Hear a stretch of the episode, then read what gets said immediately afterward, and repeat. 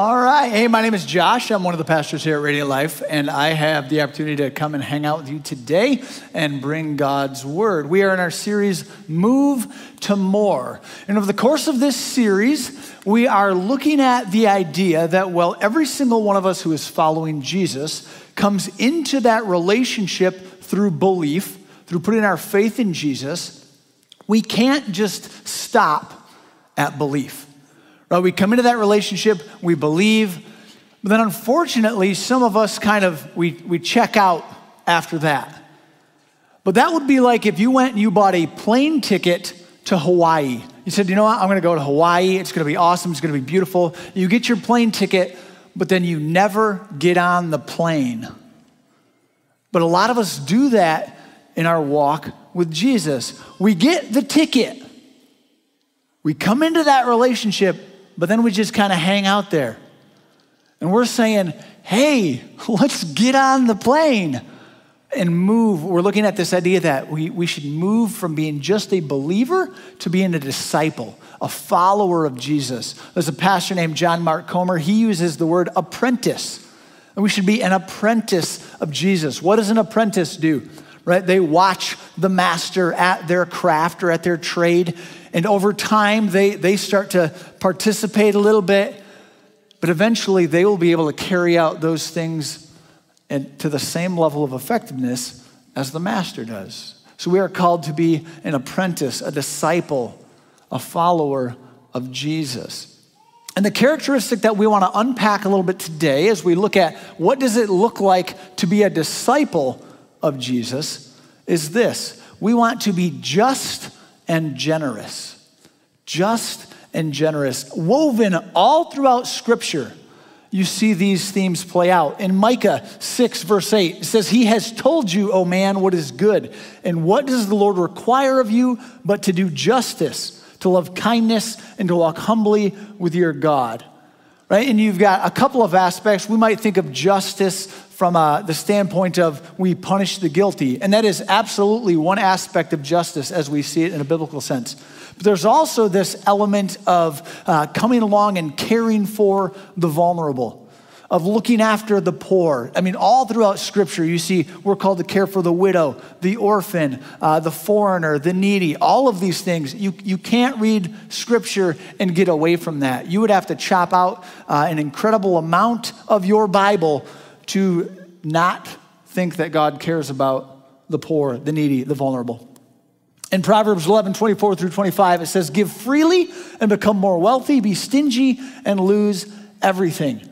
The generous will prosper, those who refresh others will themselves be refreshed. In 1 Corinthians 9, Paul says, The one who plants generously will get a generous crop. And that's that move to more that we want to talk about today. That idea that as a disciple, we are called to be just and generous. And as Pastor Ryan unpacked last week as he kicked off this series, every week we'll kind of look at what some of the characteristics of a believer and compare that to some of the characteristics of a disciple. And then try to give you some practical steps to start to make moves towards the disciple side. So, as we try to get a picture of what it looks like to be a believer, I want us to turn to the book of Luke. The words for this will not be on the screen, I'm sorry. Uh, so, if you're here and you've got a Bible or you've got a phone, you've got a tablet, whatever you uh, engage with God's Word on, uh, if you've got that with you, you can turn to Luke chapter 18. If you're joining us online, uh, you can open another browser window, go to blueletterbible.org or whatever you use to engage with God's Word. But we're going to read a section of Luke chapter 18 and start to paint a picture of this, the characteristics of a believer. We read this starting in verse 18. Once a religious leader asked Jesus this question Good teacher, what should I do to inherit eternal life? Why do you call me good? Jesus asked him. Only God is truly good. But to answer your question, you know the commandments. You must not commit adultery. You must not murder. You must not steal. You must not testify falsely. Honor your father and mother. The man replied, I've obeyed all these commandments since I was young. When Jesus heard his answer, he said, There is still one thing you haven't done. Sell all your possessions and give the money to the poor, and you will have treasure in heaven. Then come, follow me. But when the man heard this, he went away sad, for he was very rich. When Jesus saw this, he said, How hard it is for the rich to enter the kingdom of God. In fact, it is easier for a camel to go through the eye of a needle than for a rich person to enter the kingdom of God. Those who heard this said, Then who in the world can be saved? Pause. In their culture, having wealth, having material possessions was viewed as something that signified the blessing of God. If you're rich, God obviously favors you. But Jesus is saying it's actually hard for somebody who's rich to get into the kingdom of heaven. And everyone's like, what?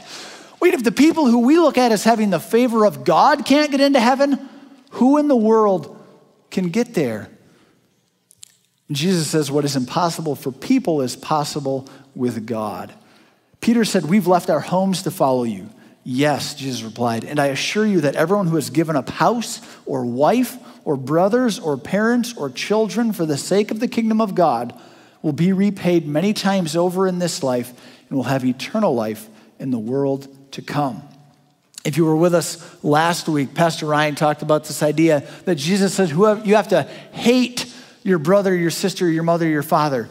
And Jesus didn't actually mean to hate. He's trying to paint a picture of how far apart. You know, our love for Jesus should be so high that it looks like we hate everything else by comparison. And we see a little bit of that theme here as well. But as we look at this narrative of this, this religious leader, or this, maybe your translation says rich young ruler, or we start to get a little bit of a, a, a peek at what a believer might be. Because here's the thing this was not a some you know gangster who walked off the street after shooting a couple of people and saying, Hey, Jesus, what do I have to do to inherit eternal life? This is a religious leader. This is somebody who has kept the commandments. They are doing all of the right things. I'm following the law. What more is there? And Jesus calls him to more, and he goes away sad because he draws the line there. So, what are some characteristics of a believer that we can start to put together? The first one is this you have somebody who holds on, right? They've got a grip on things. The second thing is this they give sparingly, and they have a reservoir mentality. When I say a reservoir mentality, right, what does a reservoir do? It collects.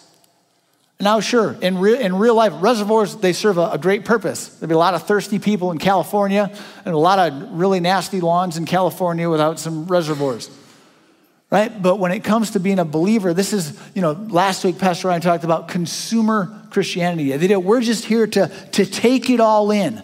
We take it in, we take it in, we take it in. When it comes to resources, and when we say resources, we're not just talking about money. You here at Radiant Life, we usually talk about time, talent, and treasure. I thought, what a better way to kind of represent all of our worldly possessions and our time and our talent than candy.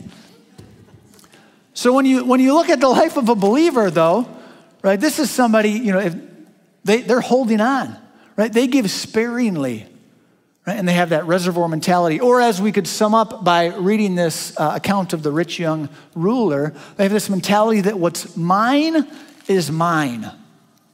Now hear this, right? This guy, there's really good chances that he w- was engaged in giving things to the poor. As a devout follower of the Torah, right, the law of Moses, he would give to the poor. He's doing those things, but that's why I said we, use this you know, word sparingly, because it'd be like, be like me saying, you know what? Um, I've got all these resources, all my time, all my talent, all my treasure. I don't know if I really like that one. You know, I'm gonna, I'll give, I'll give that one. That's cool. But the rest of this, that's, I'm to keep that for me. That is the mentality of a believer. Now let's look at the other side, and we're going to take a look at a passage in Luke, a little bit earlier on in Luke. And this is going to be Luke chapter 10. So if you want to turn with me in your Bibles or on your phones, on your tablets, on your desktop computers, for those of you that join us online, we're going to go back to Luke chapter 10. And we read another interaction between Jesus and somebody connected with Judaism. And we're going to we'll see what we can pull away from this one. Starting in verse 25, it says this in Luke chapter 10. One day, an expert in religious law stood up to test Jesus by asking him this question Teacher, what should I do to inherit eternal life? There are a lot of people asking Jesus, What do I do to inherit eternal life? Jesus replied, very much the same way he did with the, the rich young ruler. What does the law of Moses say? How do you read it? The man answered, You must love the Lord your God with all your heart, all your soul, all your strength, and all your mind, and love your neighbor as yourself. Pause. This guy had probably been hanging out for a while, and he, he came and he thought he was going to get bonus points with Jesus, right? Because earlier, when a different religious leader asked Jesus a question, trying to kind of get him in trouble, he says, he says, Jesus, what's the greatest commandment?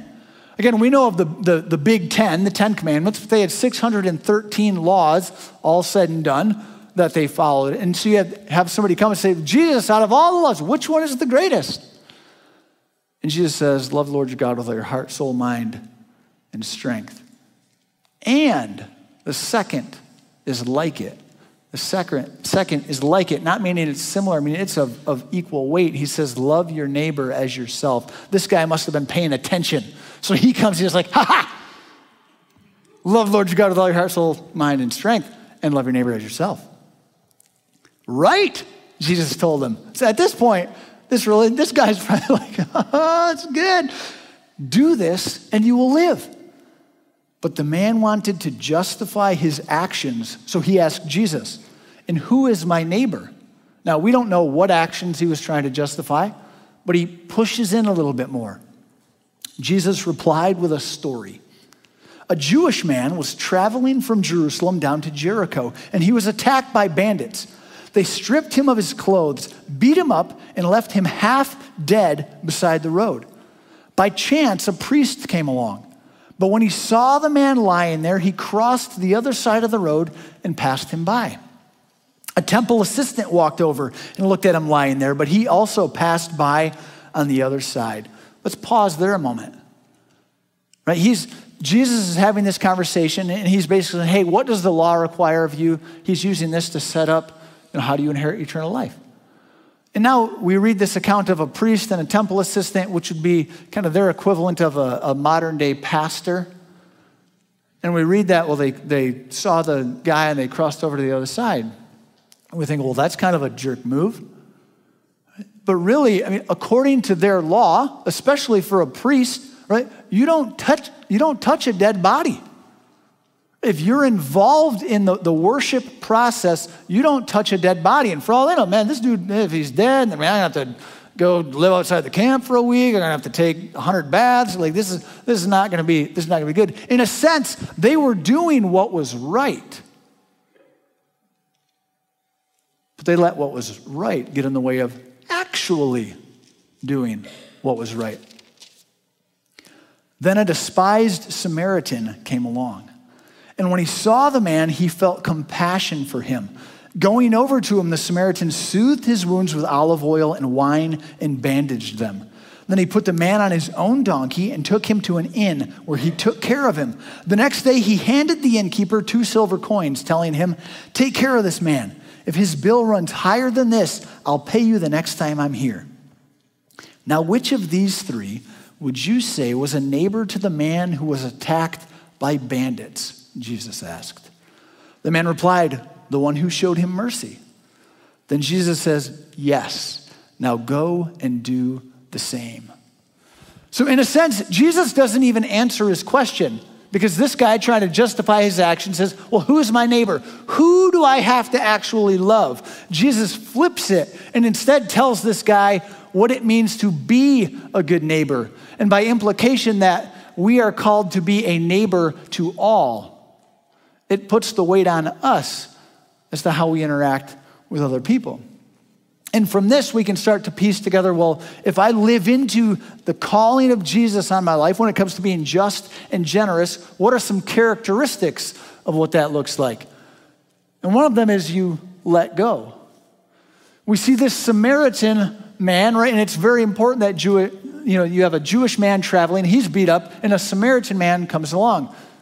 Jews and Samaritans did not like each other the audience listening to Jesus would not have appreciated this character in the story. They probably would have thought or preferred that the Samaritan be the one that had beat the guy up and left him for dead, because that's about what they thought of each other. But you have this Samaritan man who lets go of whatever social norms would be in the way. He let go of the prejudice that he might have towards this guy. Instead, he's filled with compassion. He steps in and he provides care for this Jewish man lying half dead on the road. Disciples give sacrificially. There's an account in the Gospels where we, we get a, uh, there's a narrative and it talks about the kind of giving that impresses Jesus. Jesus is hanging out outside the temple with his disciples, and they're watching his people bring their gifts into the temple. This guy brings bags full of money and he tosses them in there. And then it, it, scripture tells us that a widow came along and she puts in two pennies. She puts those two pennies in, and Jesus says, She gets it. Jesus says, This guy, he gave out of his abundance, but this widow gave everything she had to live on. That was the kind of giving, that sacrificial giving, that is what impressed Jesus. And finally, disciples have a river mentality. What does a river do? A river flows and it's always looking for ways it can go up outside the banks.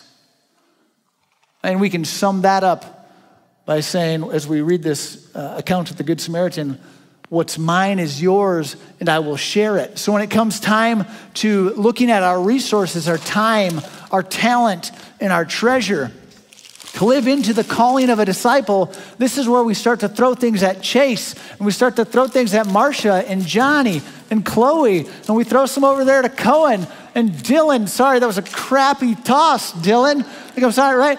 And we, we're gonna we're gonna give, and we're gonna give. And I'm gonna try not to hit anybody in the face with this stuff. So to that end, I should probably just get off the stage, right? So we're gonna bring one of those to Steph. Right? We're gonna bring one over here. You like M&Ms? There you go. Long bomb, there you go. Oh, I'm so sorry. I just hit you with a pack of gum. That's not. They're gonna they're gonna cut my pay for that. All right, we got a Snickers. We got a Snickers. We got M&Ms. Oh, she stole that from you, Steve. Right there, Aaron. Oh, there we go. Matt, right there. Oh, I was going for you, Camden. There you go. But we say, What's mine is yours. I will share it. This mentality, this reservoir mentality, collects, it holds on to. When we live into that characteristic of a disciple, and yes, I'm totally out of breath because I need to work out or something. Quick, somebody sing an impromptu song so I can do some deep breathing. I, don't care what song it is, just go. Um, somebody online, sing a song for me. They're letting me down in the room here. Dennis Rouse, who's a pastor, says this. We know our hearts are being transformed. Again, we're talking about making moves. We're talking about taking steps towards change. Right? We know that Holy Spirit will transform the way we live our lives. We know our hearts are being transformed when our thought process changes from how much can I keep and spend on myself to how much can I give away. That is the move that we want to make. And it's our goal each week to give you some practical steps to actually evaluate which side of that line am I on? Am I more on the side of believer? Which again, there's no judgment. We all start here. But to start to evaluate and ask the questions Am I taking steps in this direction? We want to give you practical tools to be able to do that. Now, my recommendation is because this is a 10 part series, you're going to have a whole lot of things thrown at you over the course of this series. Each week, maybe pick one thing. Jot stuff down. If you're not a note taker, it's all right. Take a picture of the screen with your phone, do whatever. But let Holy Spirit in and say, hey, Holy Spirit, where do you want to work in my life? What do you want to do when it comes to this particular move? And then go forward. So I want to give you four moves, four tools that you can use to kind of evaluate. And the first one is, is prioritize generosity. Here's what I mean by this. Matthew 6:33 says, "Seek the kingdom of God above all else." Maybe your translation says, "Seek ye first the kingdom of God and live righteously and he will give you everything you need." Prioritize generosity. When we put the priorities of Jesus first, when we pursue Jesus first, he takes care of the rest. It sounds simple, and in one sense, it is difficult to implement, but the principle is easy. Pursue Jesus first, he will take care of the rest. Pursue Jesus first, and he will take care of the rest. There's a guy named Ron Blue. Uh, this past January, I had COVID, so I was quarantined for a bit. I had extra reading time, which is actually, that was, that was all right. But Ron Blue wrote a book called Never Enough. This is, this is about finances, but I think we can take this principle and apply it to a, a broader area. But he says, since giving is the most powerful and eternally important thing we can do with our money or our time or our talents, we are wise when we prioritize it first in our spending. What might that look like? I don't know if you budget or not. If you don't, I recommend it, right? We're called to be stewards of the things that we have, and budgeting is a really helpful way to do that. But how many of us, when we budget, you know, we say, all right, hey, well, we've got to, you know, pay the rent, and that's good. You should pay your rent, right? I mean, we've got to, we've got to pay the bills. We've got this, that, that, and the other thing. Well, hey, at the end of the month, if I've got a little bit left, maybe I'll chuck it in the offering plate. Maybe I'll send it to this organization over here that I've got a passion for. We'll see if I've got anything left. And that's the way we approach our giving. What if you flipped that? And what if when you create your budget, the things that Holy Spirit has laid on your heart, to do with your money, you actually budget that first. And you say, hey, before I do anything else, I'm to bring back to God what is His. I'm to, I'm to sow into the organizations or the, or the groups that I have a passion for and that are, are you know, impacting people in a positive way. You budget that first. And then you do the rest after that. You say, well, yeah, but what if I don't have money left over for you fill in the blank? That's where we talk about giving sacrificially. Right, and again, not, not to the point where you can't pay your rent. Like, I'm not saying that. Not saying that. Not to the point where you don't have electricity in your house or water. Not saying that. But sometimes we have things that we utilize our resources for that aren't essential. And maybe, maybe we do have to sacrifice some of those things. Oh, wrestle with Holy Spirit on that.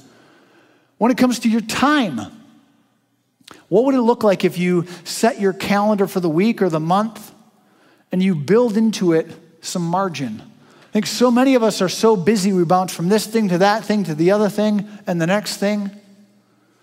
So if your friend, your neighbor, your brother, a complete stranger comes to you and says, Hey, can you help me move a couch? We say, uh, You know, if it's going to take more than two minutes and 37 seconds, no, I cannot. And we go about our day and we bounce like that, we have, we have very little to no margin in our life. What would it look like if, as you create your schedule for the week, you build margin into your week? In the event somebody does come and say, Hey, I really need to have somebody help me move this couch, or Hey, man, I just, I'm going through a tough time. You got four hours to sit and talk over coffee? Do we have enough margin in our lives to allow for that? If you've been coming to Radiant Life for a while, you've probably heard us refer to an oikos list. Right out in the lobby at our little information shelf deal, we've got these oikos cards. And on these cards, we encourage you to write down you know, 10 people that you know that don't know Jesus. You pray for these people, you invest in these people's lives. Not, you're not knocking on their door every day to ask them if they want to accept Jesus into their life. This is just doing life with people and being intentional about how you engage the people in your sphere of influence. What if, as you create your schedule for the week, you say, hey, you know what? I want to make sure this week I'm going to schedule time to connect with some people in my oikos. And for those of you that are just thinking, why are we talking about yogurt? It's actually a Greek word that means household. Uh, yeah, there you go. So, if, yeah, you're going, why are we sharing yogurt? That doesn't sound COVID appropriate. Uh, don't share your yogurt, uh, ladies and gentlemen. I don't, whatever, I don't care. I'll share a yogurt with any of y'all in this room. I don't even care. There I say. or online if you come here and bring yogurt. Um, anyways, there we go. Prioritize generosity with your time, your talent, your treasure. The next move is to loosen your grip. Right? Sometimes we've got such a grip on things, right, that even if Holy Spirit asks us to do something with it, we're holding on too tightly. And we don't. We don't let go. What would you do if Holy Spirit whispered to you he said, Hey, you see that family over there? I want, I want you to give them your car. This car that I drive to work every day, Lord? Yeah. Yeah, that one. I want you to give that to that family over there. What would you do? What if Holy Spirit said, Hey, uh, that homeless couple that you saw walking down the side of the road, I want you to invite them into your home I want you to do life with them, help them get things back on track in their life. Like my home, the house, the house that I live in, Lord, you want me to, yeah. What would you do? How tight is your grip on things? For if Holy Spirit says, hey, here's what I want you to do, would we do it? Paul says this in Galatians 2:20. My old self has been crucified with Christ. It is no longer I who live, but who? Lives in me. So I live in this earthly body by trusting in the Son of God who loved me and gave himself for me. What happens, and again, this is not a trick question. Uh, the nine o'clock service, I think, thought this was a trick question because they all just said, like, uh, what happens to somebody when they're crucified? They die. Yes, thank you. Thank you. You guys are, whew, this is good. They, they die. How much time or money does a dead person use? None. My old self has been crucified. My self is dead. It is Jesus who lives in me. So if it's Jesus living in me, if Jesus is the one at the wheel of my life, it's not really my stuff. It's not my time. It's not my money. These talents aren't mine, but they're His. Dennis Rouse, again, he says, if we call Jesus Lord, which in week one, Pastor Ryan talked about that, believers, we love the idea of Jesus as our Savior. We want to be saved, we want eternity with Him. We love him as Savior, but disciples serve him as Lord. Lord means master. If we call Jesus Lord, we're saying our possessions aren't our own. Our time isn't our own. Our resources aren't our own. Our talents aren't our own. Our lives aren't our own. Maybe a move for you this week is to start to loosen your grip.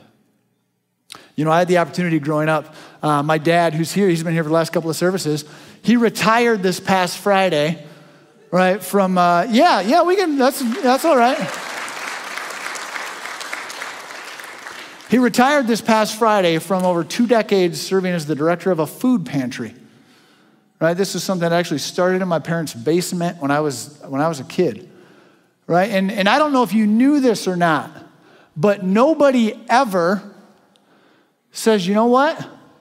I want to make a boatload of money. I'm going to be the director of a food pantry. like, no, just in case you're wondering, students, if you're looking for life goals and one of them is rich, uh, food pantry director, probably not your, probably not your best course there.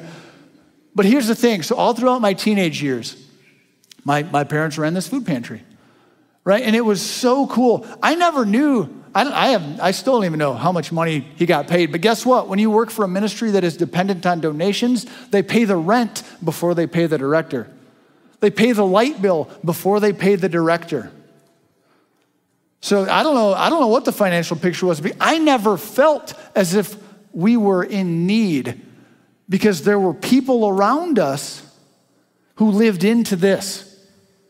Right? The number of times where our vehicle would be on the fritz and somebody would show up and say, Hey, I've got a van for you. Hey, we've got a car for you. Hey, we've got this for you.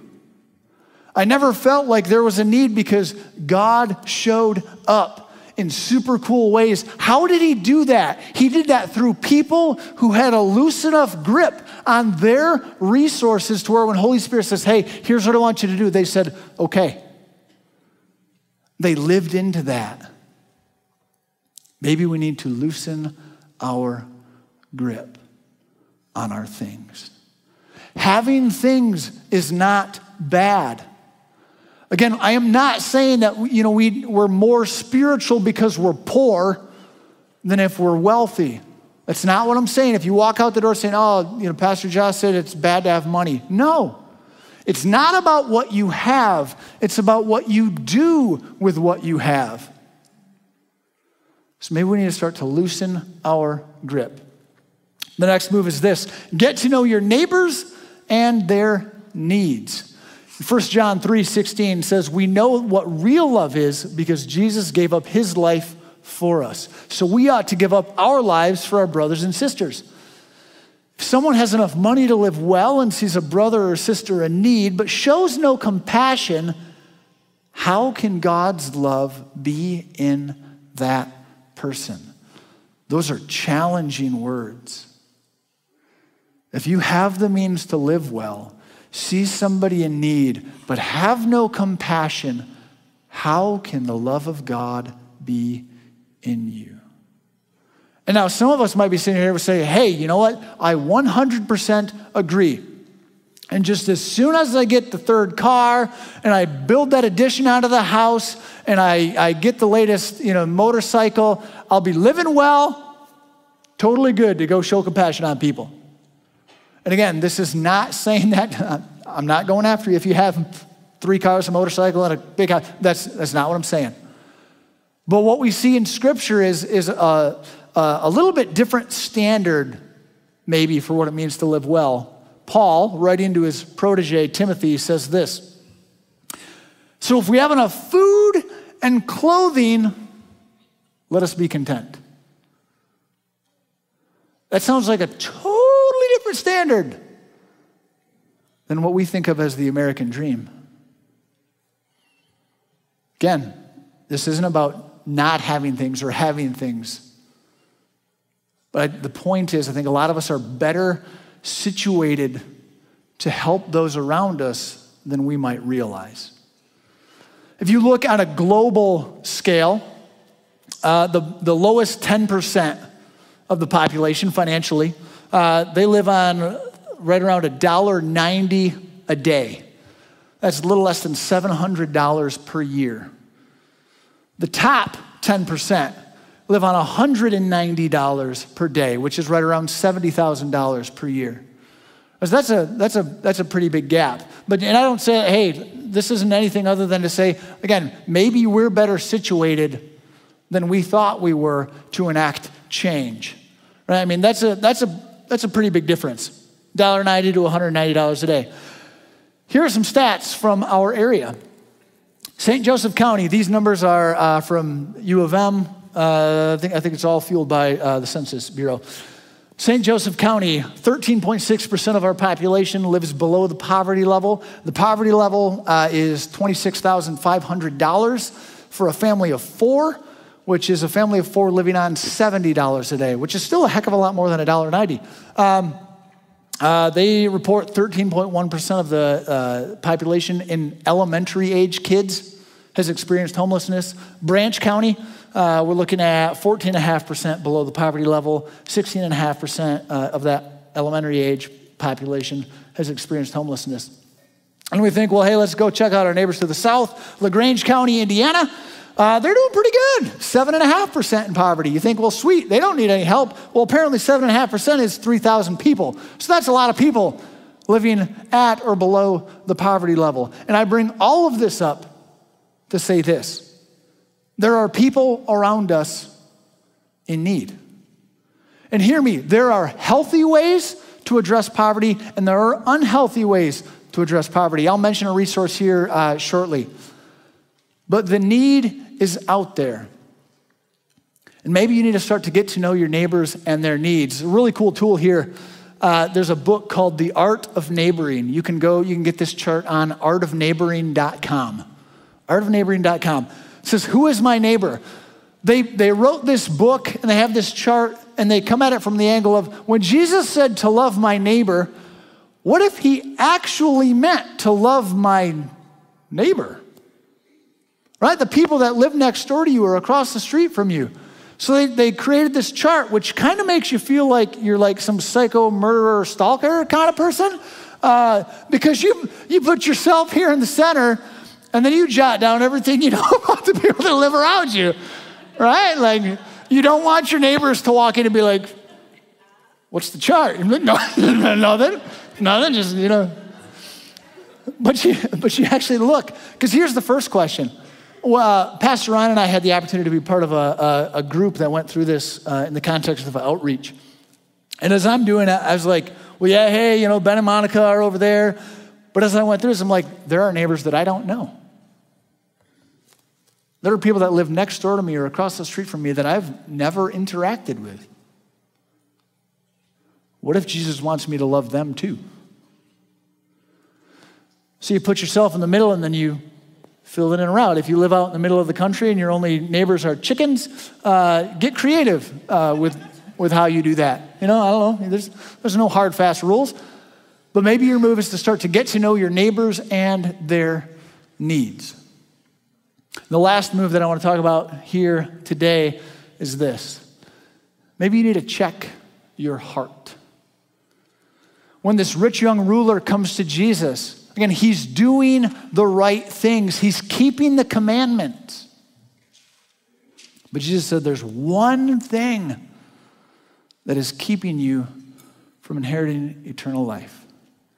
He says, Sell your stuff. Jesus knew this guy's heart. Jesus knew that the thing that was a barrier to this guy living into everything God had for him were his possessions. So he says, Move the thing that you are putting ahead of God, and you will have eternal life. And the guy says, No, I, I can't do that. Now, we might think that we're fine. You know, there's this passage here in uh, Colossians that says, Don't be greedy. For a greedy person is an idolater, worshiping the things of this world. We might think, hey, idolatry, that's not a problem for me. I have zero little statues in my garage that I'm bowing down to every night. I haven't sacrificed a kid in at least a year. Hopefully longer, like a lot longer, like ever. Hopefully you've never sacrificed a child in any sort, yeah, just ever. But Paul says greed, wanting more and wanting more.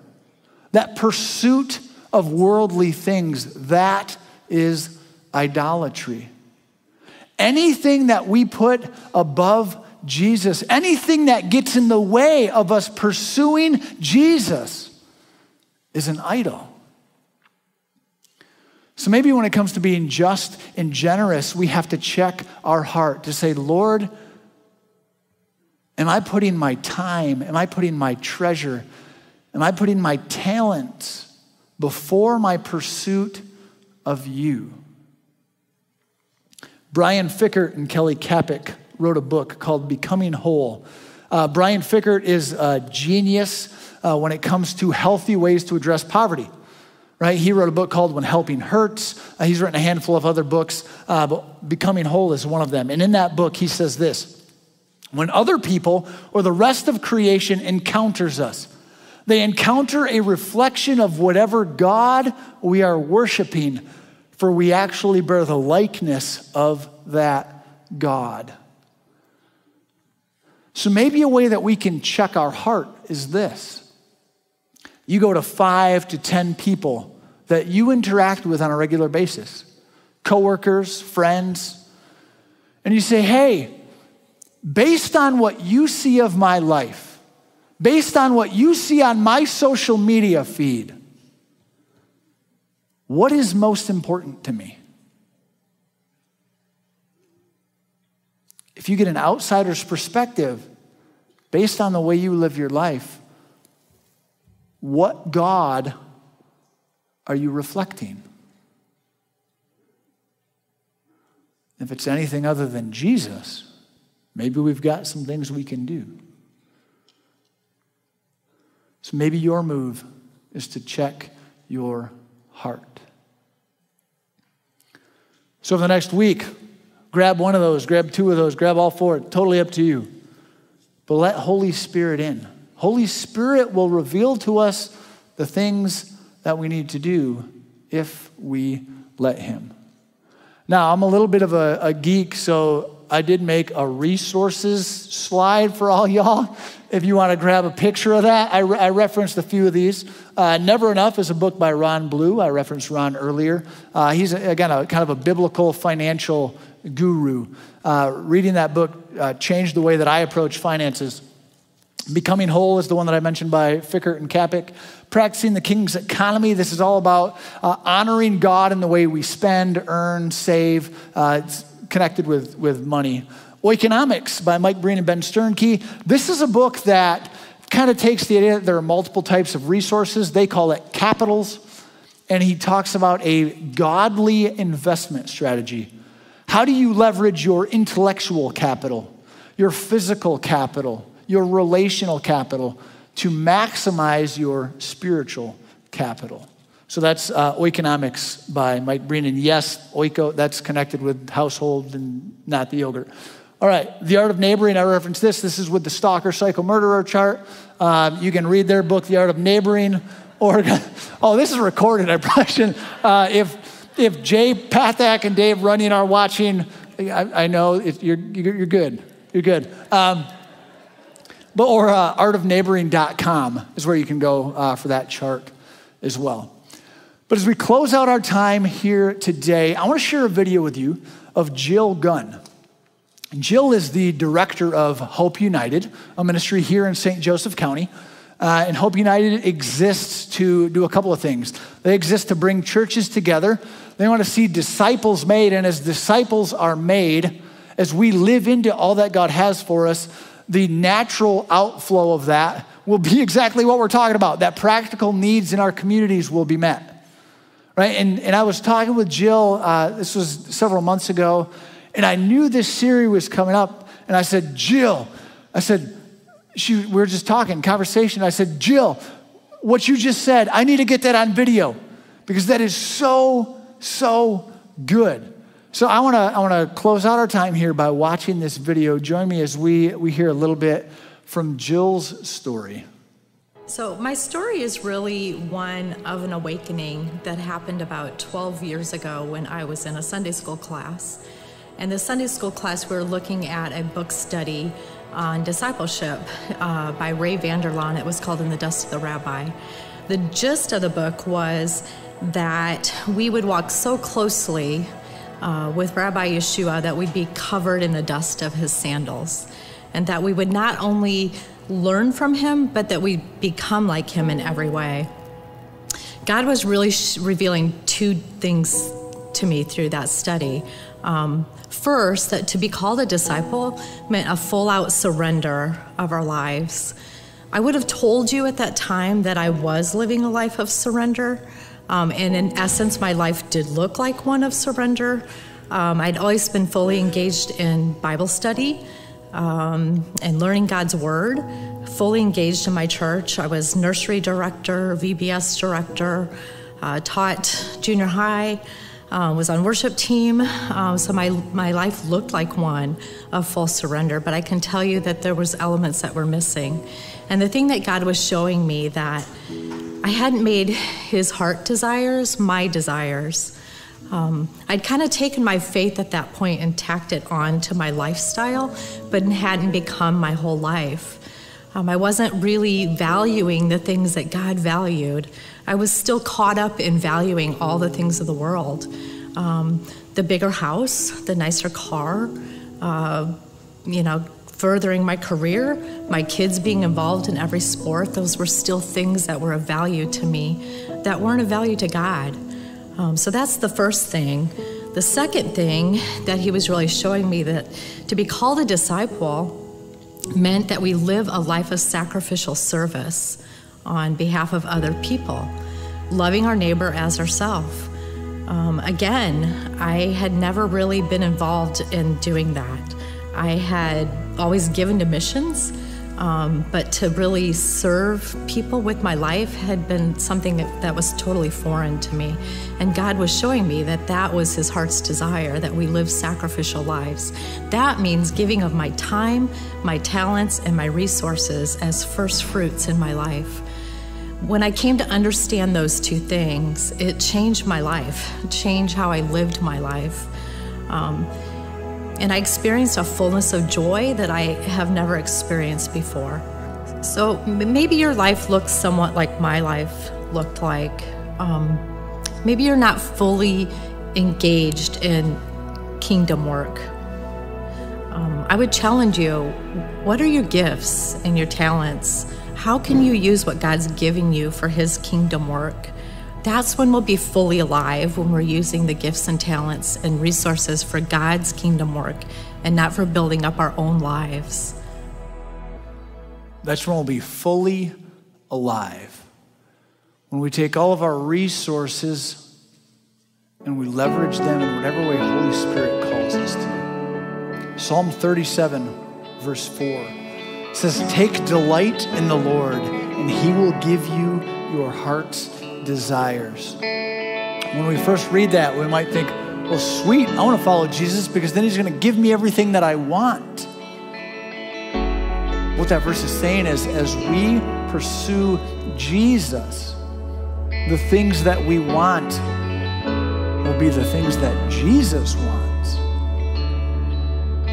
He transforms our desires to be in line with the heart of God. So are we a reservoir? Are we camped out over here? Are we a river? Which side of the line do you fall more on? It's not that there's, it's not bad to have a job. It's not bad to play sports. There are a lot of good things that we do, but if we put anything in front of Jesus, we're doing it wrong. So, my prayer is that over this week you would wrestle with that, evaluate, use some of the tools, and start taking steps toward the disciple side where we live lives that are characterized by being just and generous. Think of the impact in our community if every single one of us is a river looking to overflow the banks and bring the blessings God has given us to those around us. Let's pray. Father God, thank you. Lord, your word talks about how much you give. Lord, and we can't outgive you. Lord, I just ask that, Lord, as we grapple with this over this next week, that you would show us what it looks like to be a river.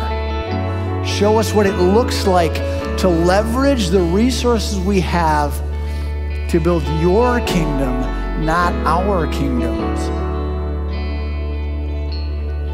And Lord, through it all, may you be glorified. May you be honored as we live into your call in our lives.